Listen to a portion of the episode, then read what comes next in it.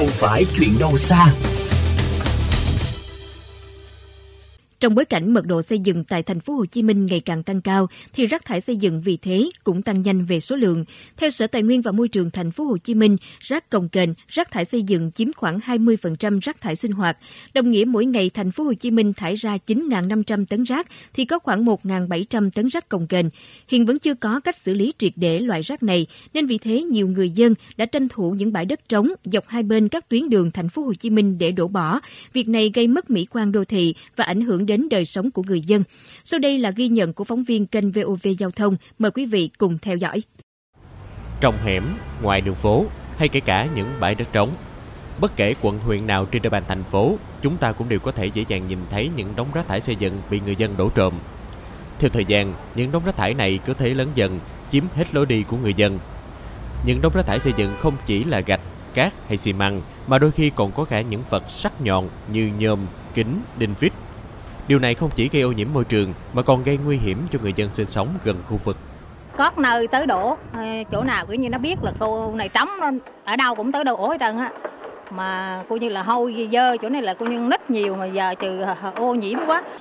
Hiện nay thì mình thấy cái vấn đề rác thải xây dựng nó rất là nhiều, từ những cái gạch đá, đất cho đến những cái vật sắc nhọn như kiến thì nó trộn lẫn, nó đổ đóng ở ngoài đường thì mình thấy rất là sợ bởi vì nó rất là nguy hiểm. Những công nhân vệ sinh môi trường làm công việc thu gom rác hàng ngày dường như cũng bất lực trước những đống rác thải khổng lồ này. Chị Nga chia sẻ. Một hai người đâu làm được, phải xe tải xuống làm, đổ ra tới đường luôn. Theo Sở Tài nguyên và Môi trường thành phố Hồ Chí Minh, rác cồng kềnh, rác thải xây dựng chiếm khoảng 20% rác thải sinh hoạt.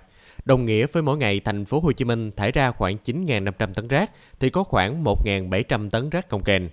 Thế nhưng chỉ một số ít trong đó được xử lý, Số còn lại được thải bỏ ra ngoài môi trường hoặc chuyển nhận tự do để săn lấp mặt bằng mà không được kiểm soát một cách chặt chẽ từ các đơn vị chức năng. Theo ông Cao Văn Tuấn, trưởng phòng công nghệ môi trường công ty môi trường đô thị cho rằng, hiện thành phố Hồ Chí Minh đã áp dụng nhiều phương pháp xử lý rác thải xây dựng như thu gom, vận chuyển tại nguồn đến điểm tập kết, xử lý chất thải rắn xây dựng bằng cách chôn lấp, thiêu đốt. Tuy nhiên, để xử lý rác thải xây dựng một cách hiệu quả, an toàn với môi trường thì cần ứng dụng công nghệ tiên tiến để xử lý, tái chế như nghiền, sàn, hiện nay thật sự cái khâu mà chúng ta phân loại ở các trạm hoặc là các cái chủ các cái đơn vị vận chuyển khác họ phân loại ờ, để họ đem họ đem vận chuyển đi sang lắp mặt bằng đó thì nói gì nói là, là tính bền vững nó cũng chưa cao.